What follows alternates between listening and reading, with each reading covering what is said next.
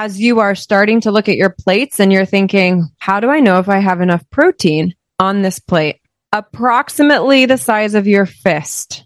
So, for example, a chicken breast, size of your fist. Welcome to the Imperfectly Empowered podcast with DIY healthy lifestyle blogger Ahna Fulmer, empowering you to transform your life one imperfect day at a time. Hello, and welcome back to the Imperfectly Empowered podcast. I am your host, Ahna Fulmer. Today, we're chatting the truth about protein and weight loss.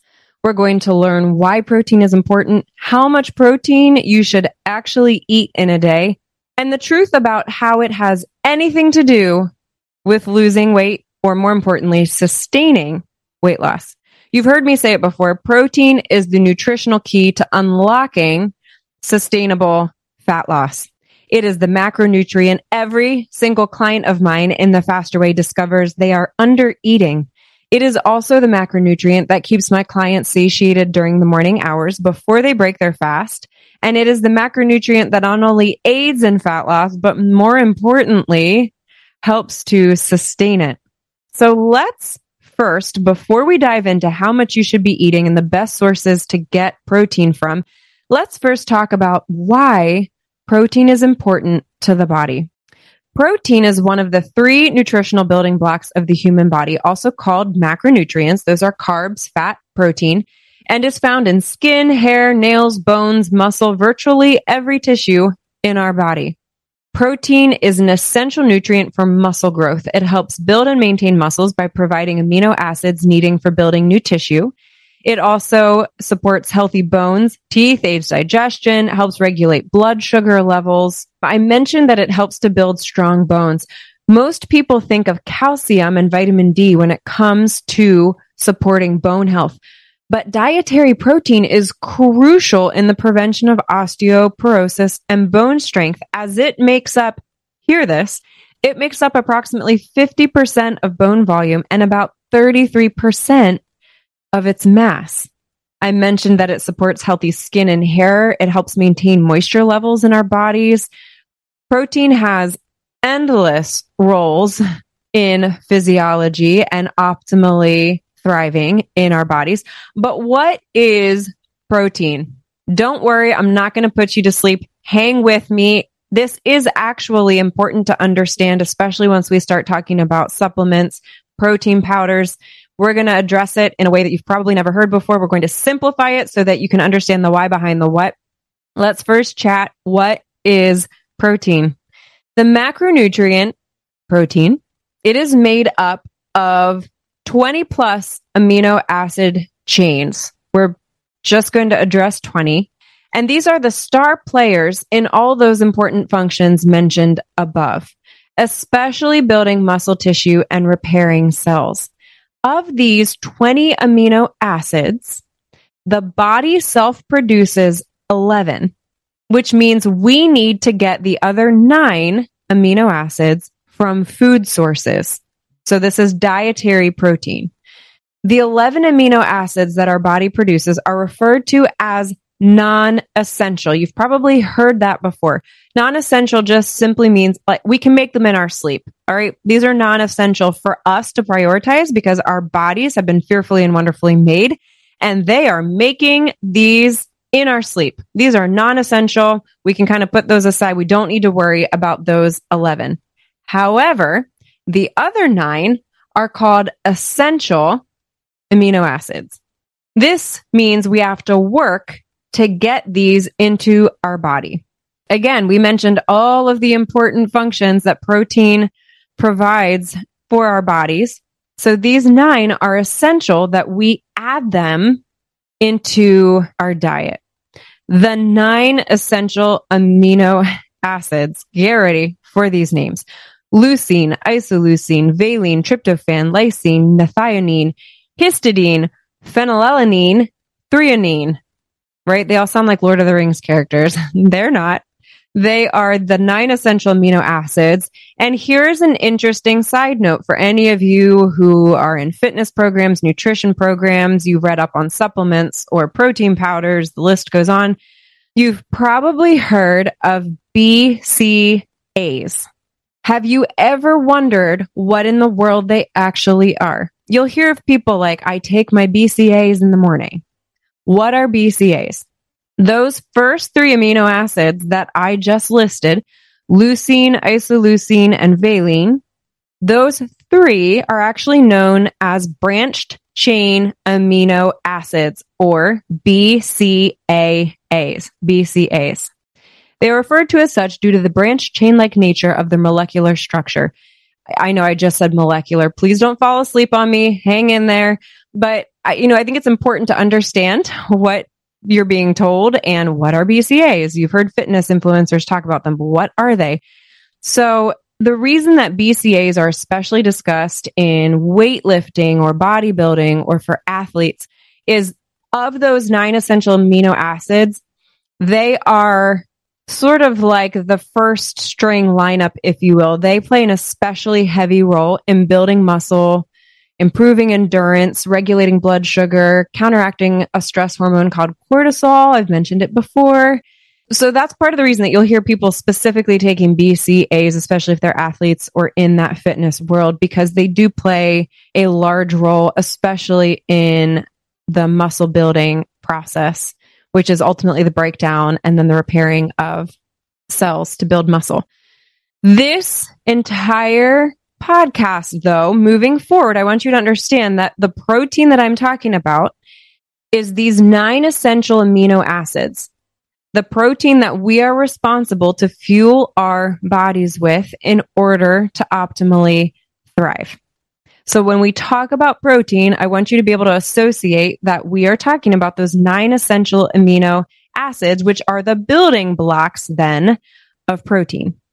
So we talked about the nine essential amino acids, but there are two types of protein then based on whether or not all nine of those essential amino acids are present. These are called complete proteins and incomplete proteins and I, you know, I shouldn't have to say this, but if some of you are like just super, super knowledgeable about this stuff, please understand that I am simplifying things. I am not taking a deep dive because nobody will listen. and I recognize that. So I'm trying to keep this simplified and understandable without causing overwhelm. I want this to actually be useful, not just informational. So understand that they are basically broken down into complete proteins, which contain all nine of those essential amino acids, and incomplete proteins, which only have a few of them, not all nine, or they're miss, even if they're just missing one of the nine, it is considered an incomplete protein. Complete proteins are primarily found in animal based food sources, such as fish, chicken, turkey, eggs, dairy products, beef, etc. Right? I don't need to expand on that. Animal based food sources. Incomplete proteins are generally found in plant based food sources such as nuts, grains, vegetables, beans, seeds, legumes, if you will, etc.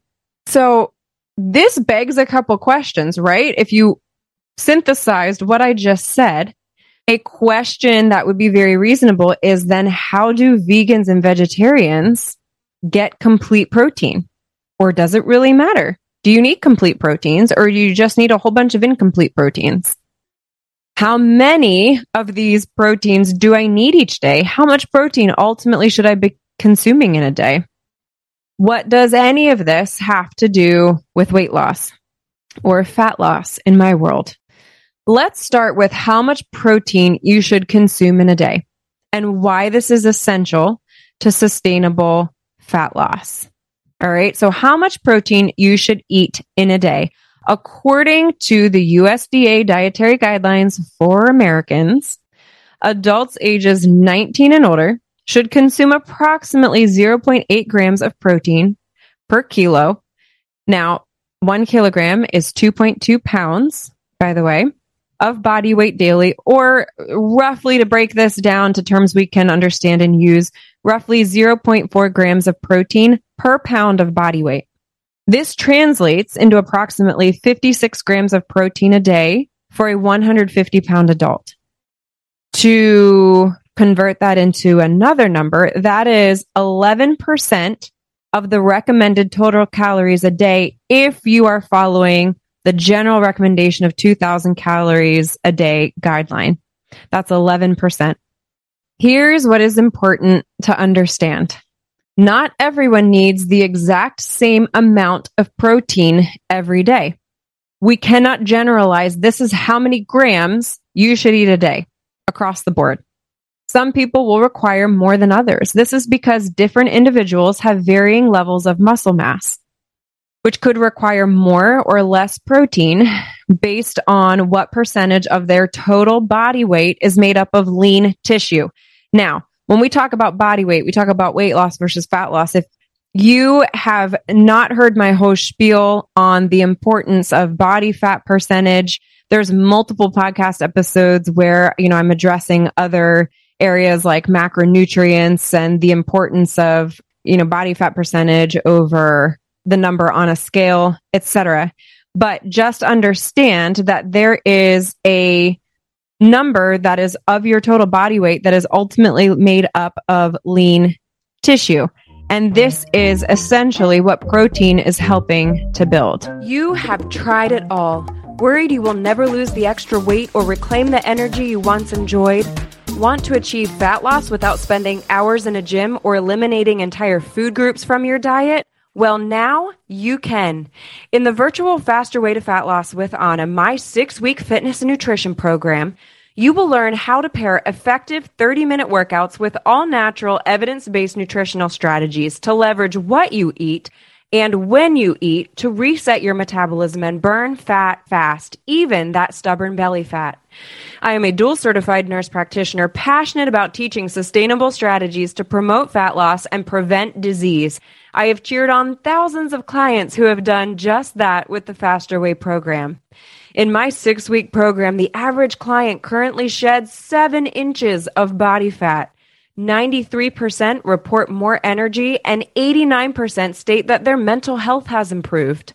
100% of clients report they feel this program is sustainable. Curious to try the program but not sure if the strategies will work for you? Try the Faster Way strategies for free.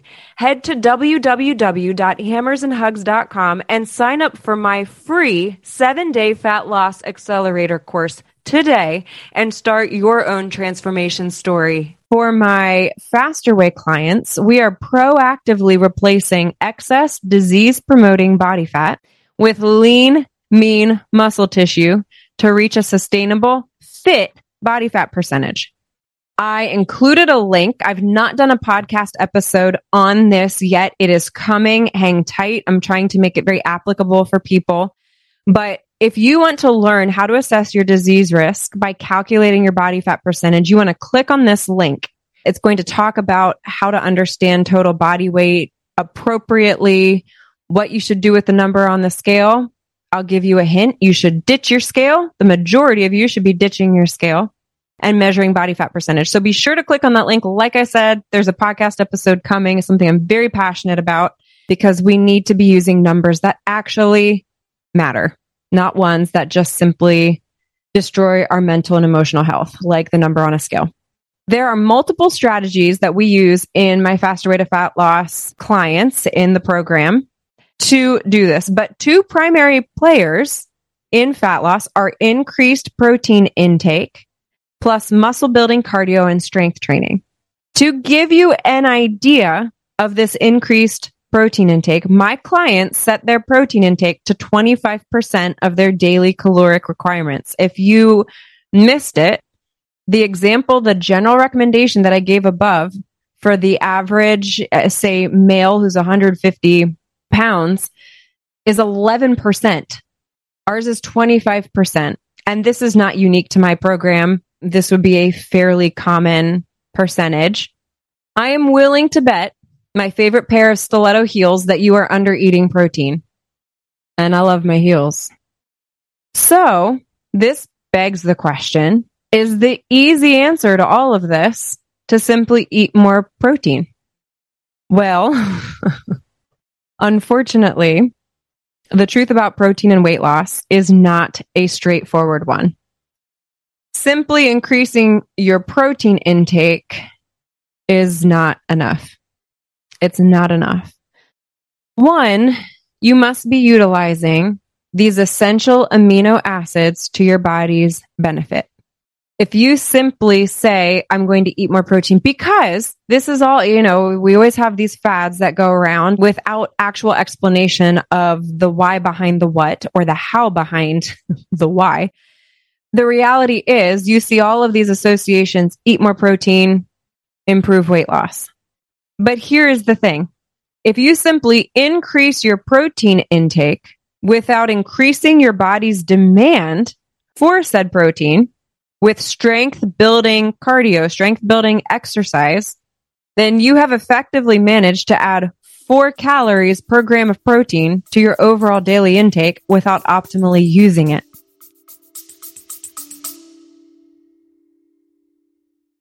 Did you know that family travel has the incredible power to shape our children's worldview and create lasting memories?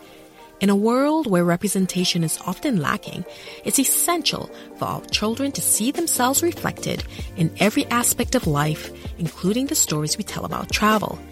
Introducing the Travel of Legacy podcast, where we're rewriting the script by celebrating the diverse voices of Black and Brown family travelers. Each episode of Travel of Legacy is a testament to the enriching power and the joy of exploration in Black and Brown communities.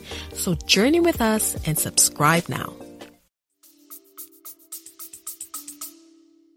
I am not all about calorie counting. You guys have heard me talk about the power of macronutrients, power of tracking macros. However, I made clear that is a podcast episode that I did, by the way. Check out macros, tracking macros versus counting calories. But you still need to understand that the foundational principle of calories in, calories out, that is still foundational, meaning there does still, to some degree, have to be a calorie deficit, meaning this simply because protein, although it does absolutely aid in fat loss and sustainable fat loss, you still have to match it with energy out. Now, what people don't understand is also the way to maximize the energy out piece, which is we're talking about exercise, exercise activity thermogenesis. We're talking about non exercise activity thermogenesis, right? Just your daily movement and increasing your non exercise calories burned. There's so many strategies to maximizing the energy out. But I'm trying to make the point that even though I'm all about tracking macros, I'm not all about calories in, calories out because the quality of the calories matter. They matter. We don't want a deprivation mindset, which is what calorie tracking more often than not promotes. Not always, but more often than not, we want to see food as fuel, to be mindful about what we're eating. It is much, much easier to do that when you understand what tracking macros involves and understanding what you are fueling your body with and how it is effectively empowering, strengthening, healing your body. So you cannot just increase protein without matching that increase with the appropriate exercise.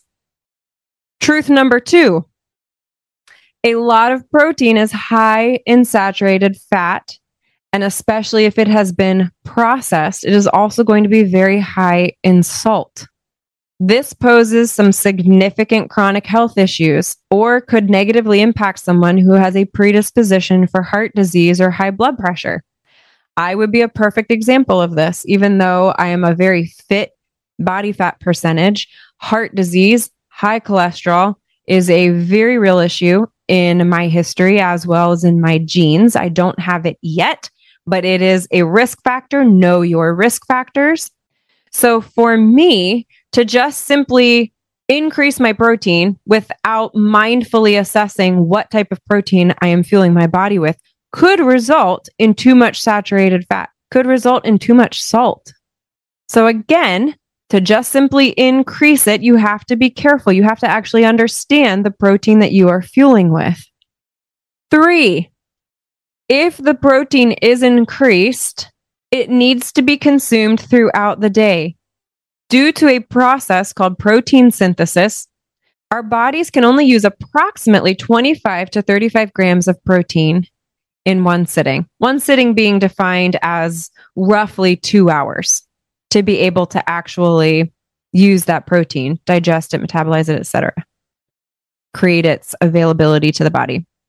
So to translate this into muscle building dialogue, because again, the goal is to increase protein intake with the right protein, match it with effective strength building exercises because we want to replace disease inducing fat with lean muscle tissue. That's the goal here. But if we're increasing our protein intake, men especially, because, you know, men's protein intake can actually be quite high. If you are packing in 60 grams of protein at dinner time, physiologically speaking, your body might see 35 of those grams in that sitting. Your body will only use 25 to 35 grams of bioavailable protein for skeletal muscle synthesis or muscle building per meal. So, realistically, you want to consume approximately 30 grams per meal. This could be a protein shake in between lunch and dinner that has about 30 grams in it. Dinner should have 30 to 35 grams. When you break your fast in the morning, we practice intermittent fasting in my program. My husband and I have done it for five years. Big fan of 16 8 intermittent fasting. But the bottom line is when I break my fast, I try to be intentional about incorporating anywhere from 20 to 30 grams of protein because I want to spread it out in chunks over the day to make sure that I am benefiting from the bioavailability of that protein. However, this leads us to point number four. I warned you this was not straightforward. Not all protein sources have the same bioavailability. The simple explanation of bioavailability is the percentage of amino acids the body can use after the protein source has been digested. This is a whole nother podcast episode that is coming where we talk about the best food sources for bioavailable protein. But the reality is this not all protein is created equal. Some protein sources have a higher bioavailability than others. And I'll give you just a little tidbit. Animal based protein sources have a higher bioavailability of protein than plant based. So, how then do we get our protein if we're living a plant based diet? I am not, by the way. I am a hashtag meatitarian. I love myself some meat. but this is a very real issue. And there's nothing wrong with a plant based diet, but it means you have to be a little bit more intentional. We will talk about that. In the meantime, I want to give you a little tip as you are starting to look at your plates and you're thinking, whew, how do I know if I have enough protein on this plate? approximately the size of your fist. So if you make a fist, there should be enough protein the size of your fist. So, for example, a chicken breast, size of your fist, a pork chop, size of your fist. The list goes on. Really, really simple way. If you're looking at your plate and you're wondering if you have enough protein, there should be at least enough protein that would be equivalent to the size of your fist. Food was meant to be enjoyed, but we need to learn to be mindful consumers of how we are fueling our bodies. We want to avoid, prevent, eliminate mindless eating so that we can actually think less about food and enjoy it more. Less stress. If you would like to learn a sustainable way of living fit, where food is leveraged as fuel to prevent disease, to strengthen your body, to lose fat fast, I'd love to have you join my next round of the Faster Way to Fat Loss. It is a virtual six week fitness and nutrition program. You can click on the link in the show notes to see when the next round starts. I would love to have you. Stay tuned. We are just if this is like the tip of the iceberg, there's a whole lot more to come There's a whole lot more under the water that we're going to unpack. Stay tuned for more on protein, including a food list of the best dietary protein sources. Again, we're going to tap into that concept of bioavailability. We're going to chat supplements and protein powders, which is actually the best, especially when you want to pursue all natural ingredients. Good luck navigating the world of protein powders and trying to stay all natural. I would know. I've done it for many years. Don't worry, I'll make it simple for you. And lots of delicious protein shake recipes to help you reach your goals. I will see you here next time. Thanks for listening to this episode of the Imperfectly Empowered podcast. I would love to hear your thoughts from today. Head to your preferred podcasting platform and give the show an honest review and let me know what you think. Remember, you cannot be redefined, only redeveloped one imperfect day at a time. Your story matters and you are loved.